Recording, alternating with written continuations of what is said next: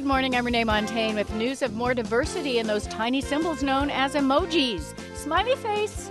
Apple previewed its next software update, which allows you to give those little faces different skin tones.